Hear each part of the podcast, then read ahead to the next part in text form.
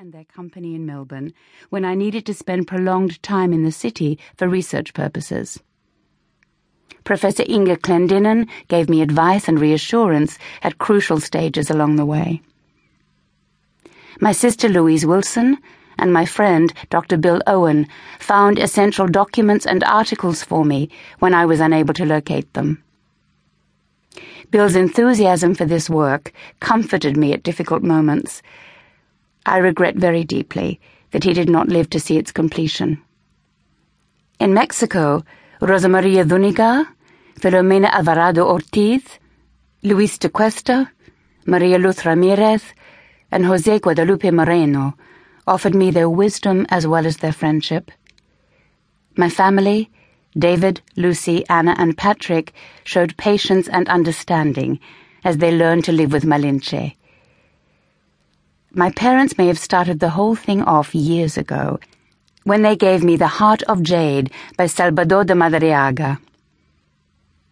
My thanks go to Bernadette Foley for her sympathetic editing, to Krista Munns and Meriden Lyle for their patience in guiding me to a safe landing in the final stages, and to Ruth Gruner for endowing this book with such visual beauty. But my deepest gratitude must go to Jackie Yowell, my publisher. Without her constant and unfailing support and encouragement, I would have abandoned this project long ago. Anna Lanyon, Narrawong, May 1999.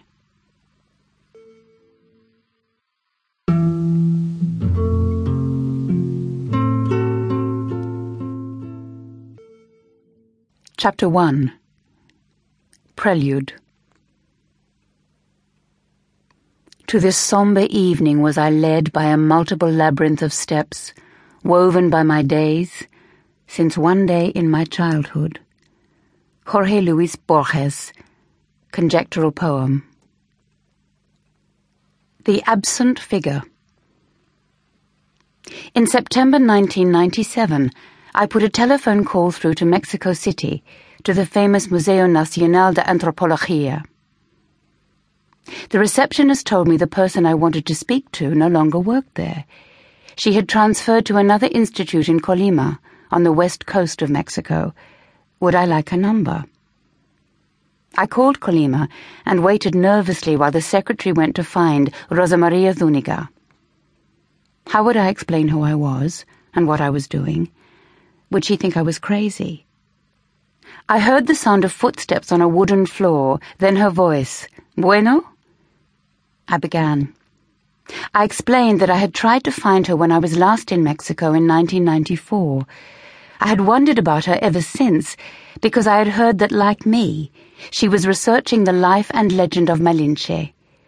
That's why I had finally summoned the courage to ring. I need not have worried. That was the first of many long conversations Rosa Maria and I would have, by telephone, by mail.